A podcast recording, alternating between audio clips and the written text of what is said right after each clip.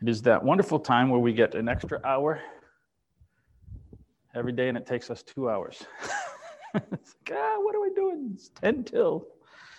All right, we are in Job chapter 4 and 5 today, and we're going to, uh, there's what, 42 chapters in Job, and we're not going to take 42 weeks to go through it. So we're going to start looking at some um, kind of maybe a little bit more general, some of the, the basic ideas of, of what's going on in, in Job's life and in this conversation. As uh, we started with Job's opening last week, and uh, and uh, so Eliphaz, I, I kind of assumed.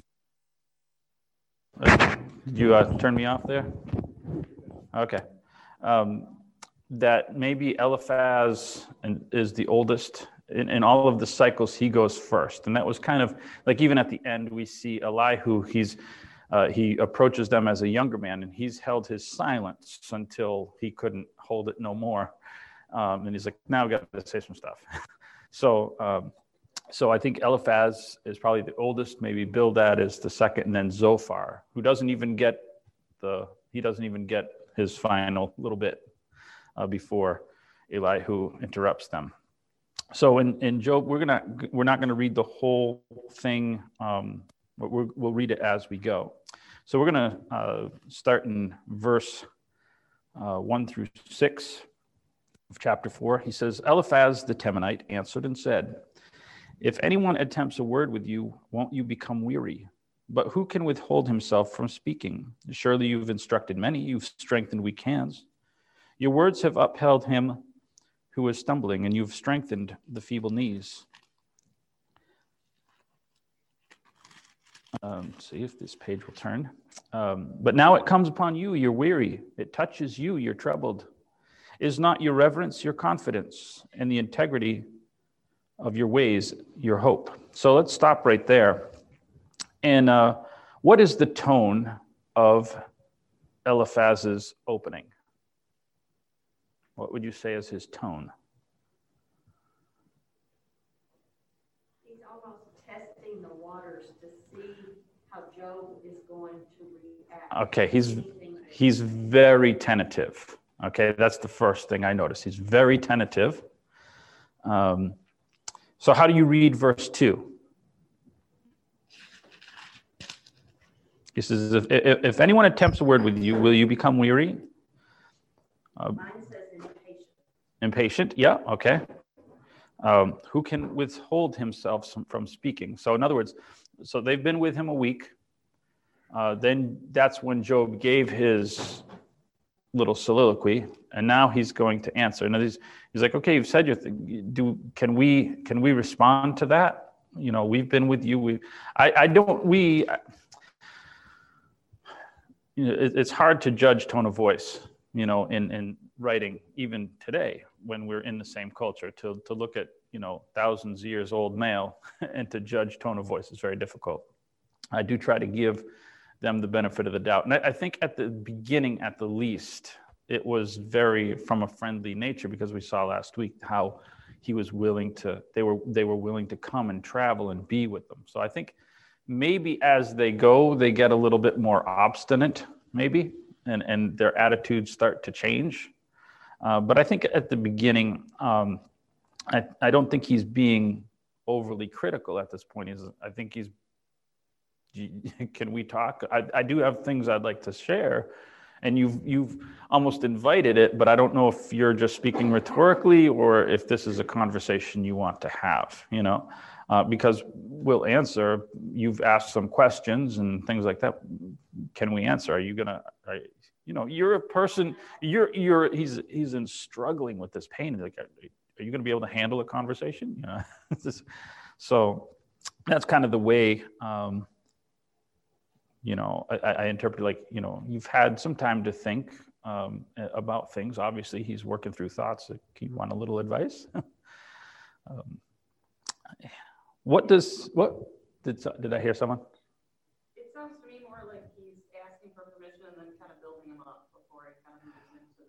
Okay, so that's the next thing I know. Yes, so he's going to move into what he has to say, but he is very complimentary, isn't he? What what does he say about Job?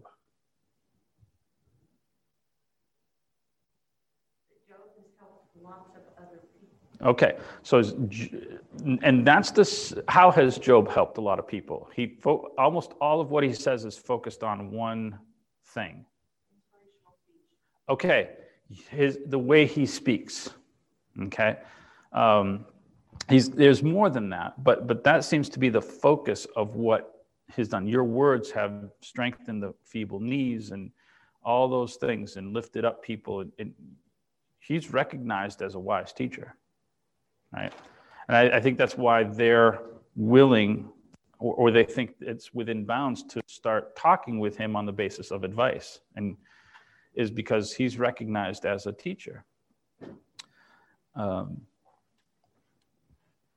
so what else do we learn about job? Even within what we've what we've read. He's a teacher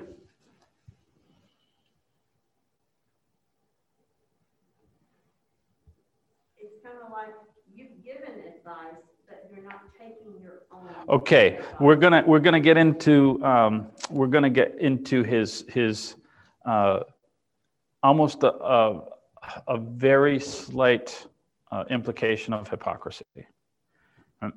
It's easy to say things until it comes to touch you. Mm-hmm. Um, so um, so there's that kind of a feeling of hypocrisy uh, that they it might look like that to them.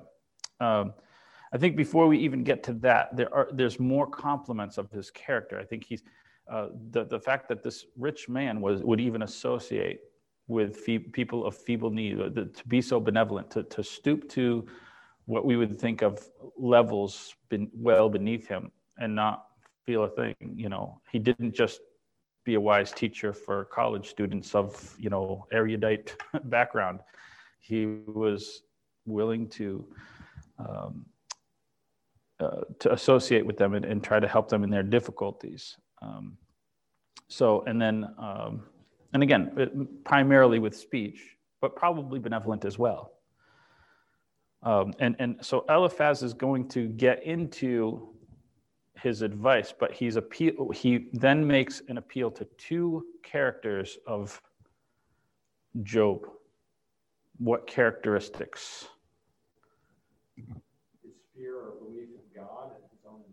Okay, so reverence, your, or fear, godly fear.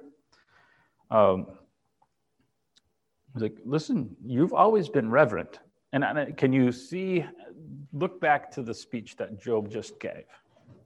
Now, we read what? What did Job not do?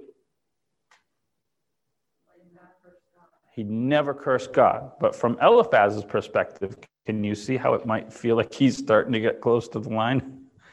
You your reverence your reverence all, all this reverence. Now you're starting to talk about how unfair things are almost. Like, you better be careful because you're going to go over.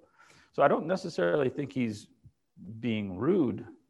I think he's concerned for uh, for uh, job's character and then job's integrity.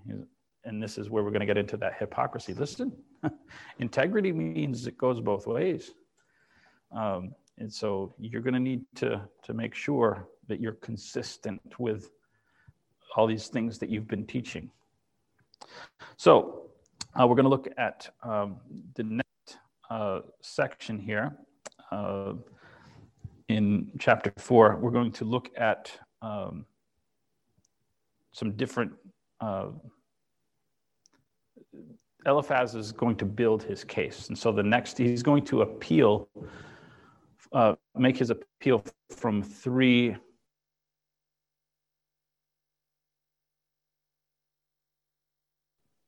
types of authority. We're going to, verse 7, and I'm going to read through. Um,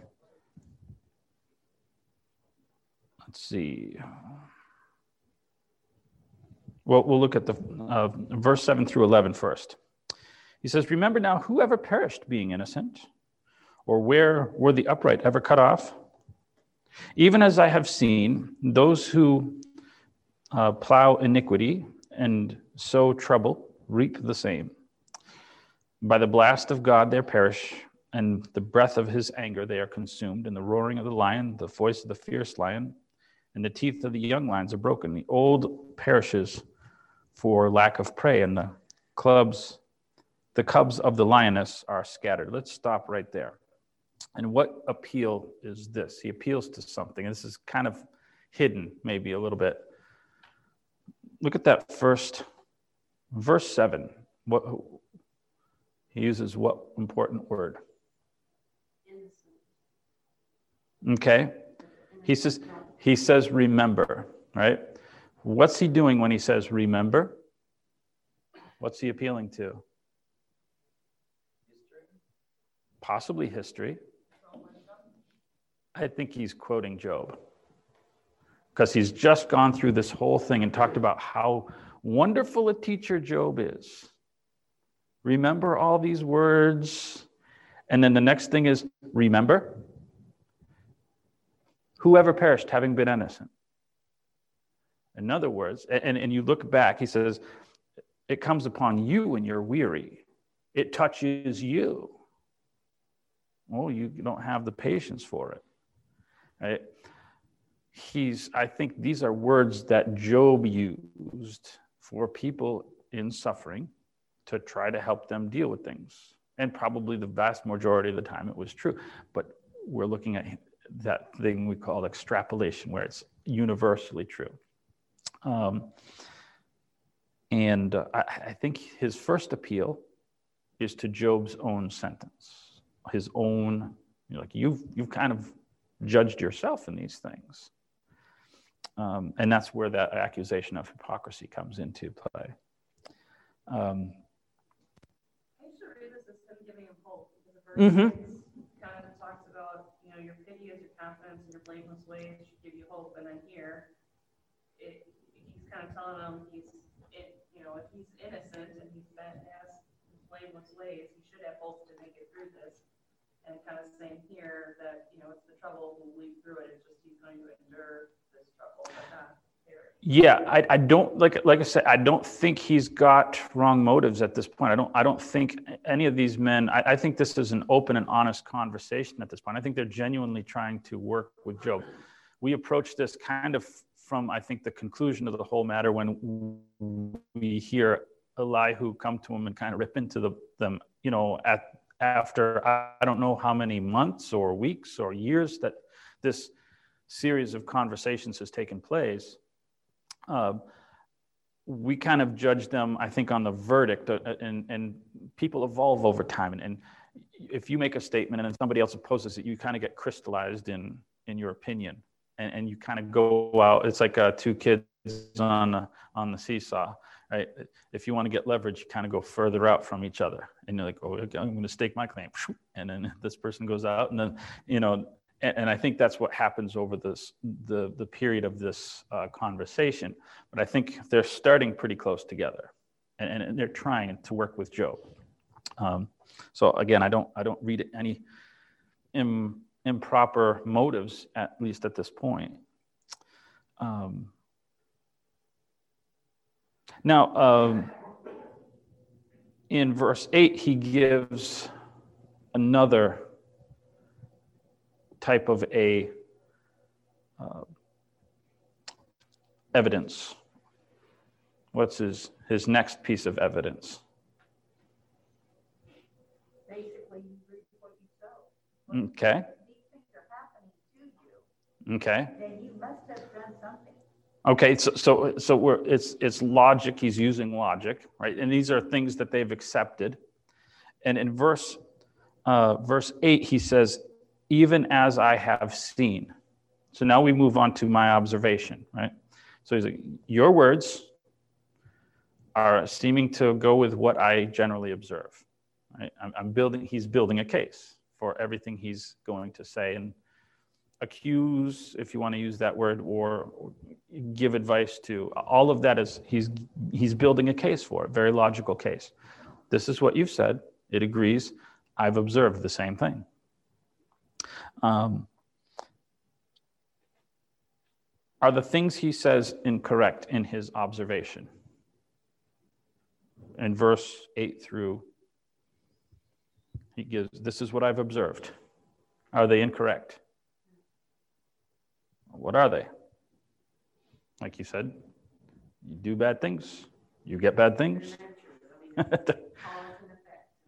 Okay. Uh, And I also think there's judgment. In other words, if these people, if this group of guys were really the good people they were, they probably didn't associate with the guy. Yeah. Bad, and therefore bad things happen. They're judging from the outside. right. Yeah. It, it is difficult to to know what's in the heart, and they're making the connection to the heart. They're, they're From the- the connection that because something bad happened to you. Yeah. Well, you must have been bad. Right. Yeah. It- we've taken that to our time frame, we never say that it's your fault that you've been bad. Now we've changed to where, well, there's no God, because God doesn't make bad things happen. Right. It's, it is almost the opposite taken- conclusion. Right. Of instead of me blaming Andrew, I said there's no God. Right. There, they're still wanting to believe in a deity. So they're saying, well, then Andrew, you screwed up. Right. You had. Right. So, some, so someone's got to be blamed for it. Someone's got to be blamed. And, and there was somebody to blame. They just didn't really understand everything. Like, like I say, we, we kind of have the whole story uh, because it's, it's written down for us to understand the whole story. And they're trying to connect dots. Well, you don't always connect the dots in a straight line. Uh, if you do, you might be missing a few dots that you weren't given, and that's the case here. So they, so they're making some character judgments, absolutely. Um, so there's there's the flaw of not knowing everything. Uh, that's the first flaw, obviously, that that they have. Uh, overgeneralizing is another flaw. Um, I think, um, and I, I believe there's an over reliance on theoretical things here. It, that you can get talking. Have you ever been in one of those conversations where just it gets more theoretical and metaphysical, and pretty soon no one knows what they're talking about, and it's like, where did we go? What are we talking about? Like, like let's pull this back into something real and practical. Um, yeah, exactly. Yeah. So, um, and he does another thing here, which is he only cites the evidence that supports his view. If there, if we could look, uh, you know, and and go back in time, there was plenty of evidence that would not have disag- not have supported his position, probably in his own life. Uh, You suppose anything bad ever happened to this guy? He doesn't think this, you know, he doesn't seem to feel that he's in the wrong, right? We, and that's what what people tend to do. Um, you know, we just here it's the the moving goalposts, or you know, uh, kind of uh, of a, a logical fallacy where you just give the evidence that supports your thing. Well, this situation changed. Okay, well then, if this and that and this, this would happen, right? So, um, so so it's not entirely incorrect, but it's just uh, an imperfect logic that he's using. And we get to this interesting reference to a lion. I do I don't want to get into too many specifics, but this is a very interesting one to me. Uh, what is the reference to the lion and why? He says, the old lion, actually, verse 10 and 11, he says, the roaring lion, the voice of the fierce lion, the teeth of the young lions are broken. The old lion perishes for lack of prey, and the cubs of the lioness are scattered. What in the world does that? I, almost wonder if these two guys were in school together, and this was one of the proverbs that their school teacher taught them. Remember that one? You know, I don't know. But, or if maybe it was just a common thing back then, you know, it's just a, a, a group of things, or maybe it was just his own creation. I don't know. Um, the Hebrew has five words for lion, and they're all used here. That's kind of interesting. I didn't know that. Uh, so I was reading that, and so uh, the uh, kind of getting a cross section of different commentaries on it. The the idea is that he's he's talking about he's starting to criticize Job, and this is where he starts to make judgments of maybe theorizing things that Job might have done. We're going to get into that more a little bit later uh, in more specifics. Um, Could the cubs and the young lions be Job's children? it's possible. It's possible. Um, th- th- these are all I mean, we don't know. He's going in this in this section in this in, in this speech he's going to likely reference them at, at a different location. Um, but I, I, think that's a that as actually an observation i hadn't thought of but i think you're potentially right. Um, he's talk he, he talks about lions were like a, a tyrannical beast right? They were the they were the thing that hunted um, and so there's all these different types of lions. There's all these different types of tyrants. And, and, and the whole idea here is that people that do bad things, eventually it catches up with them. You know, so, so, uh, so the, the young lions, the young tyrants, the, the old guys, the, all, the, all the different types of bad people eventually meet their doom. It, it, it comes on them. Uh, so, um, the first three are the tyrannical lions, right? They're the, the um, in verse 10, the roaring lion, the fierce lion, and the teeth of the young lions. Those are the up and coming, the ones that would challenge. They would just barely be getting their mane, right? their, their teeth are broken off by God, right? They, they think they're doing everything. And it, like, like a, you know, we've seen that with the, the kings, you know, oh, look at me. I'm, I'm this king. And it's like, oh yeah, you fell off your chariot. Oh, how's that working for you? You know, just when you thought that you were the everything, you know. But the last two, the old lion, he perishes for lack of prey. He's he's defeated all his he's defeated all his enemies. This is like Alexander the Great. Right? He defeated all his enemies in like seven years and had nothing to do. Like, what now? and he's dead very shortly thereafter. And of course, the young lions, even the, even the cubs, now there's no one to protect them. And it's like all the potential would be tyrants. God just seems to take care of them like, eventually. And what did the Cubs do to deserve it? Nothing. And I think you get you get into something right. Your kids didn't do necessarily do anything to deserve it, but you must have. You, you must have been doing something, Job. Um, and he's not going to get into specifics yet. But it's just a general idea. He's going to actually, these guys are going to make specific accusations uh, in a little bit. So let's uh, move on to his third, um, his third evidence, verse 12 through 21. Now a word was secretly brought to me and my ear received a whisper of it in disquieting thoughts from visions of the night when deep sleep falls on men. Fear came upon me and trembling, which made all my bones shake. A spirit passed before my face. The hair on my body stood up. It stood still, but I could not discern its appearance. A form was in front of my eyes. There was silence, and I heard a voice saying, Can a mortal be more righteous than God? Can a man be more pure than his maker? He puts no trust in his servants. If he charges his angels with error, how much more than those who dwell in houses of clay, whose foundation is in the dust, who are crushed in front of a moth? They are broken in pieces from morning till evening. They perish forever with no one regarding them. Does not their own excellence go away, and they die even without wisdom? What does this appeal to in the opening verse of verse 12?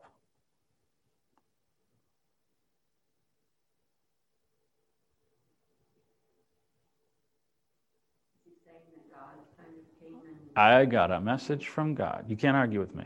You ever had that one? Like, what do I do now? this guy's got God talking to him. How can I argue with them? Right? Uh, I, I, had a, I had a dream, and I, this is what God was saying to me. Maybe wasn't. I mean, the theoretical and, and theological things that He says in here, I can't argue with. Right? Can God be? Can a man be more pure than his Maker? Nope, that's 100% accurate.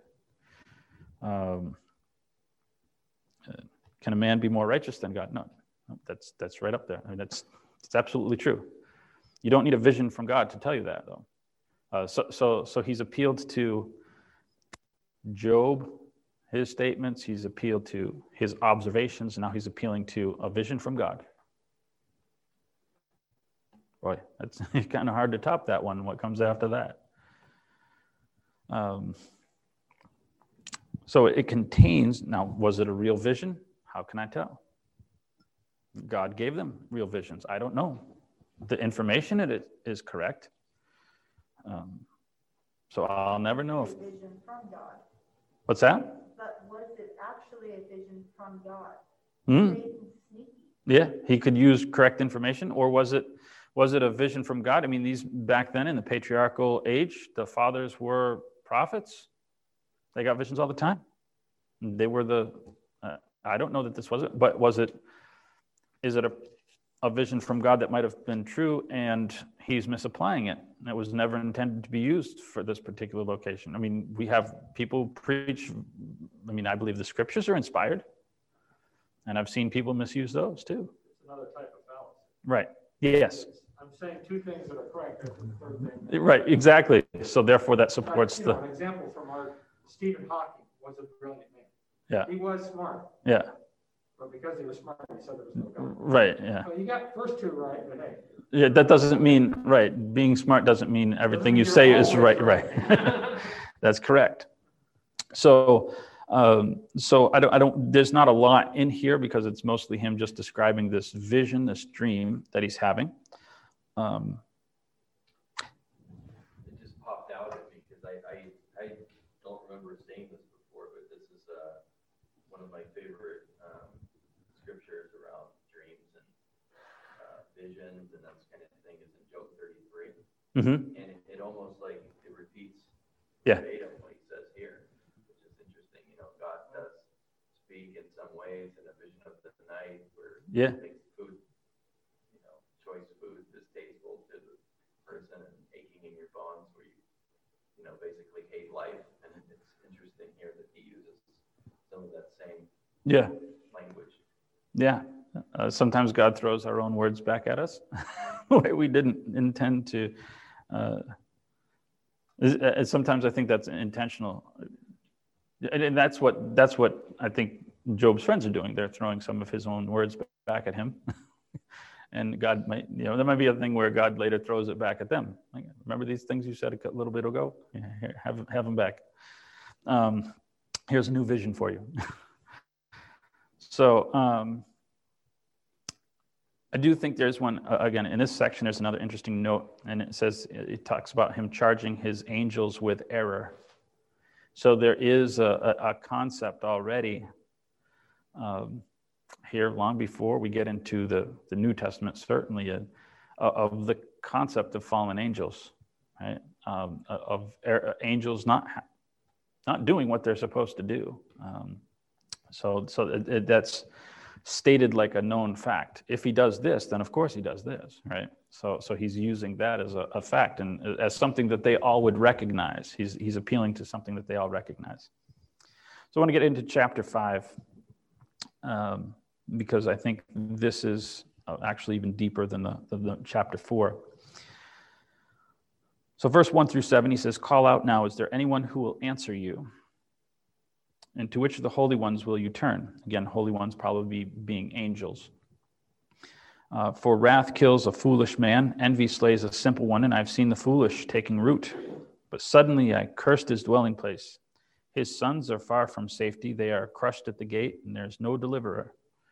Because the hungry eat his harvest, and they take it from the thorns, and a snare snatches their substance. For affliction does not come from the dust, nor does trouble spring from the ground. Yet man is born to trouble, just like sparks fly upward.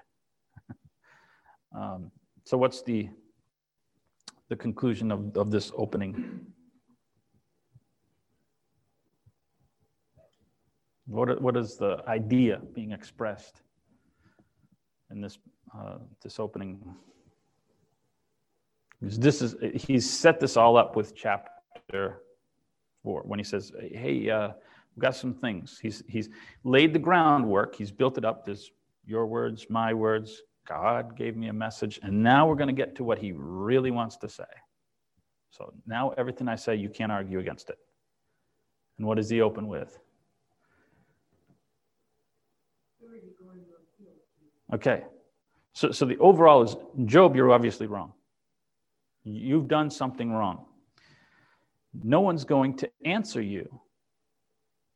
You- You're crying out to God here. We've been listening to you. But who's going to answer you? Why is no one going to answer him? Because he's sinned. Right, you're in sin, ain't no one going to listen to you. You've been praying, we've been listening to you complain to God. This has been going on for months. And look at you. You're getting worse. You've obviously God's not listening to you. You've probably called out to every type of person up there that you can think of, and no one's listening. There's still a problem. So he makes some general observations.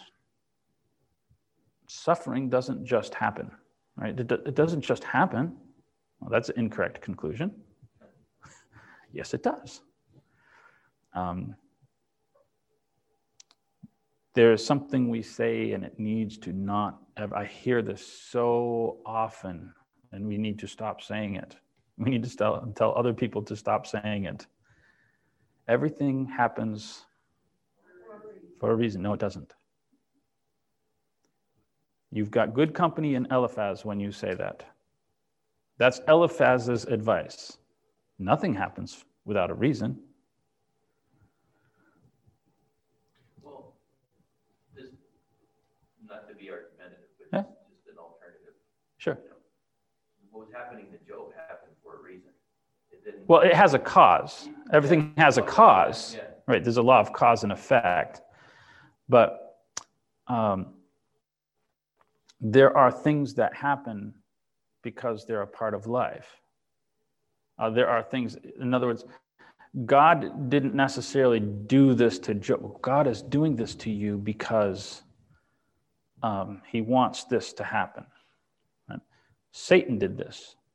Right? We, when, when people make that statement, they're, they're trying to wrestle with kind of coming to the same conclusion as Eliphaz and saying, God did this to you for a reason. You have to figure out what the reason is. Job's been trying to figure out the reason. He can't. There's no reason. Right? God does this to me without cause. In other words, I didn't. I, God isn't doing this to me because I sinned. God isn't. There, there's nothing here. Now, th- again, this, there's a difference between that and saying I can gain something from that. Right? We can always gain something from something, but to look at the reason for. Right? That's what Eliphaz is saying. Listen, everything happens for a reason, and so therefore we can pin this on you. right? That that's so. I, I do want to. That, that it's a good observation. There's a lot of cause and effect. Everything happens because of. I mean, cancer happens because something medical or something genetic, or yes, there's a cause for it, but there might not be some metaphysical reason why God allowed you to get cancer, or just uh, other than just it's a part of life, and and good things happen to the to the good and the you know, evil and rain falls on the just and the unjust, and it's just life. Um, And even if it's a fact, it's not always something you say when. no, I, I agree with that. I agree with that. It's true, I just don't believe it's helpful for somebody Well, in that state. in- Because once they're through it, and maybe they gain something for it, then they Right. can see it, but Uh, not helpful at that. Not necessarily. I, I think the more harmful thing is trying to give people this idea. And I, I know why people do it. They do it because they're trying to help people motivate, and God's just doing But what it ends up doing is, is sows doubt when you say, well, this happened to a reason, for a reason. Now I've got to figure out the reason. I must be a bad person. That's where Eliphaz is trying to get Job to. It's kind of the same thing, I, I, I understand what you're saying now, it's, it's almost, it, it's not, it's not that there isn't a cause for it. Right. Obviously, if you believe that God is in control of everything, then Right. It's, it's, it, he works within that plan. It's, it's trying, it, it, it's, it's, it's, it's, it's asserting that you know the motive. Right. Yes. Reading his mind. Right. So a reason is a cause with motive. A cause is just a cause, just a. Uh, okay. Yeah, I need to make more clear uh, what I'm saying. So, um, so suffering doesn't just happen, um, and um, he gives now he gives some specific conjectures. Now he's not now at this point he's not accusing Job. He's just saying For example, for example, I don't know. Uh, what are the, the four examples here in chapter 5, verse 1 through 7? Give some specifics of things that might just cause somebody to suffer. Resentment, envy. hmm Anger, right? Wrath, foolishness. Maybe you just were foolish. Right? And so, so he's maybe projecting a little bit with the envy one, maybe just a little bit. We do that sometimes. We, we project maybe some feelings and behaviors that we have onto other people. And I wonder if that's going on here.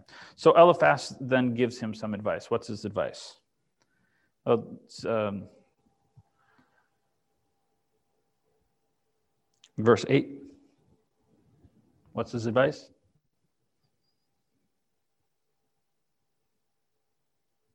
I would appeal to God and lay my cause before him. If I were you, I would uh, just seek God. What do you think Job has been doing? And this is contradictory. This is a contradictory statement of Eliphaz. Because he's just he's just noted, listen, no one's listening to you. You've been appealing to all these people up there. Anybody? Been appealing of his innocence, Yeah. and he's saying you might want to rethink it, and Yeah. maybe I have to envy. Yeah. Maybe you need to ap- Maybe this, that, the other. Now, what is what is what is a little bit ironic maybe in this because he's saying you maybe you're ignorant of these things. Maybe you need to to ask God to forgive you for what's what what have we learned about Job in the the opening about Job? What do we know about Job? He was sacrificing, even, if- just in case. Job has already done been there, done that by the time they got there. I'll guarantee you, Job has already done some. Like God, I don't know. I, I, I'm. That's already been taken care of. And I don't know if you've ever had somebody kind of ignorantly accuse you of something. Like like they they can read your mind and, and know where you're. You're like, you're so dumb. Is is the thought that goes through your head? You don't want to say that, but I'm like, what do you think I've do you? Where do you think I've been already? You know, you just come in and, oh, hey, we've got the solution for you. Um, so I think that's where they are. So, verse 9 through 16. Um, who does great things and unsearchable, marvelous things without number? He gives rain on the earth and sends waters on the fields, and he sets on high those who are lowly and those who mourn, who are, are, are lifted to safety. He frustrates the devices of the crafty so that their hands cannot carry out their plans. He catches the wise in their own craftiness, and the counsel of the cunning comes quickly on them. They meet with darkness in the daytime and grope at noontime as in the night. And he gives needy, uh, saves the needy from the sword and from the mouth of the mighty, uh, and from their hand, so that the poor have hope, and injustice shuts their mouth. And so, what is he? What's he doing here? He's making the case that, you know, unjust things don't happen, Mm-hmm. you know, that, that you, you're experiencing calamity. You weren't in Yeah. some way. Okay. So there's there's that that first thing. Well, I think he's also saying God already knows it. Okay, so he's a, he's he's giving this encouragement based on God. This is this is the God who we come to, and you and I both have the same idea of God. I'm sure uh, that they they would kind of have the same ideas, same assumptions about God. Good things come from Him, right? That's a true statement, right? That I mean, you can find that in the New Testament. God, the Father of lights, from whom you know all these things come. But he also flips that. His justice comes from God too. The bad stuff comes from God. Right? Punishment comes from God. Um, there are there are different elements of justice. What what elements of justice? Not just the punishment side. What what other elements of justice come from God? Discipline. Discipline.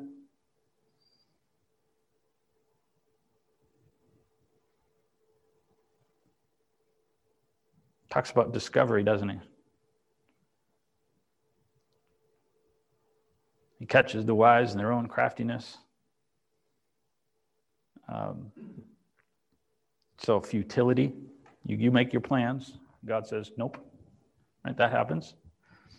Failure comes from God if you're opposed to what He's trying to accomplish.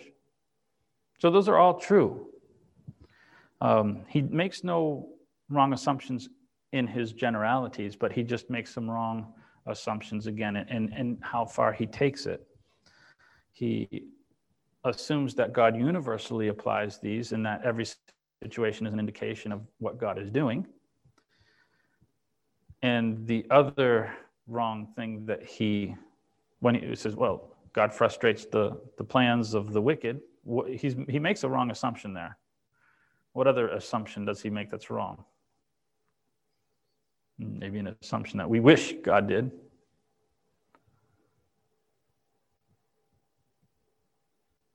He saves the needy from the sword. Does that always happen? Even when it does happen, it doesn't always happen when we want it. Right? He makes the assumption that that this is immediate. And like, I don't know why God's timeline is God's timeline, but sometimes God's timeline is a little bit protracted from mine. Almost done here. Verse 17 through 26, he says, Behold, happy is the man whom God corrects. Therefore, do not despise the chastening of the Almighty, for he bruises, he binds up, he wounds, but his hands make whole. He will deliver you six troubles, and yet in seven no evil will touch you. In famine, he will redeem you from death and in war from the power of the sword. You will be hidden from the scourge of the tongue, and you will not be afraid of destruction when it comes. You will laugh at destruction and famine. You will not be afraid of the beasts of the earth, for you have had a covenant with the stones of the field, and the beasts of the field will be at peace with you. You will know that your tent is in peace. You will visit your dwelling and find nothing amiss. You will know that your descendants will be many, your offspring like the grass of the earth, and you will come to the grave at full age, like a sheaf of grain ripens in its season. Behold, this we've searched out. We'll just do verse 27. It is true. Hear and know for yourself. So he then moves into an encouragement to follow his prescription that he had back in verse 8 seek God. Here's why you should do this. Here's the positive side. He's given kind of the negatives, and then he's going to conclude with the positives, right? Kind of that sandwich theory. So he's, he started off complimentary, and then he's going to close very complimentary. Although, even in here, there's some kind of subtle shots at Job, if you can find them. Um, but uh, pain is temporary. God will fix it. That's true. God is going to fix it. Yeah, right. When when pain get when pain gets fixed, sometimes it hurts. Um, yeah, yeah. Right. Not in the moment. Not in the moment. Not in the moment. Um, uh, observation here. It's interesting because you know he came he came to some conclusion for stating these things as fact, right? There's yeah. Reason, there's something that's informing that, right? And it's interesting because it's almost in, it's almost indicative of the of the Jewish mentality of where they, they, they looked at things in the physical sense, you know, and, instead of the spiritual sense, because everything he said was true. Mm-hmm. Were to apply it spiritually. Yeah. But he's yeah, that's true. That's true. Yeah, yeah. Spiritual principles don't always work physically, and vice versa. That's true. Um, so he gives some specific evils in here. And what are his specific evils that he mentions? God will save you from these evil things. What ones? Famine. Yep, sword. Wild animals. Theft. Like forces of nature. These are all things that happened to Job. People stole his camels. Forces of nature came down and burnt his crops. Um, his he's, he's, he's essentially saying all the stuff that happened to you, God doesn't let that happen to good people. I mean, this is, now think about where he goes next. He says, uh, you'll have all the offspring in the world. What, what does Job not have the ability to have right now? Descendants. They're gone. Their children are gone. That means no grandkids. He just took a major shot at Job. and this is how we know Job's character, because if it was me, I would have flat out punched him right there. I was like, we're done with this conversation. Like, uh, you could talk about my suffering, but you just said, I know you're, I know you're bad because your kids are dead. That's, that's hard.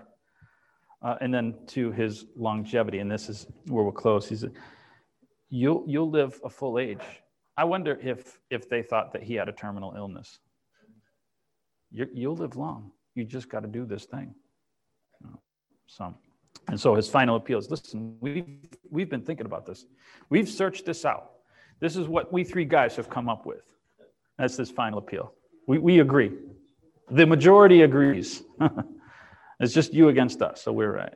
So and always watch out for the appeal to the majority. So, all right, we're done here. We'll pick it up in chapter six next week.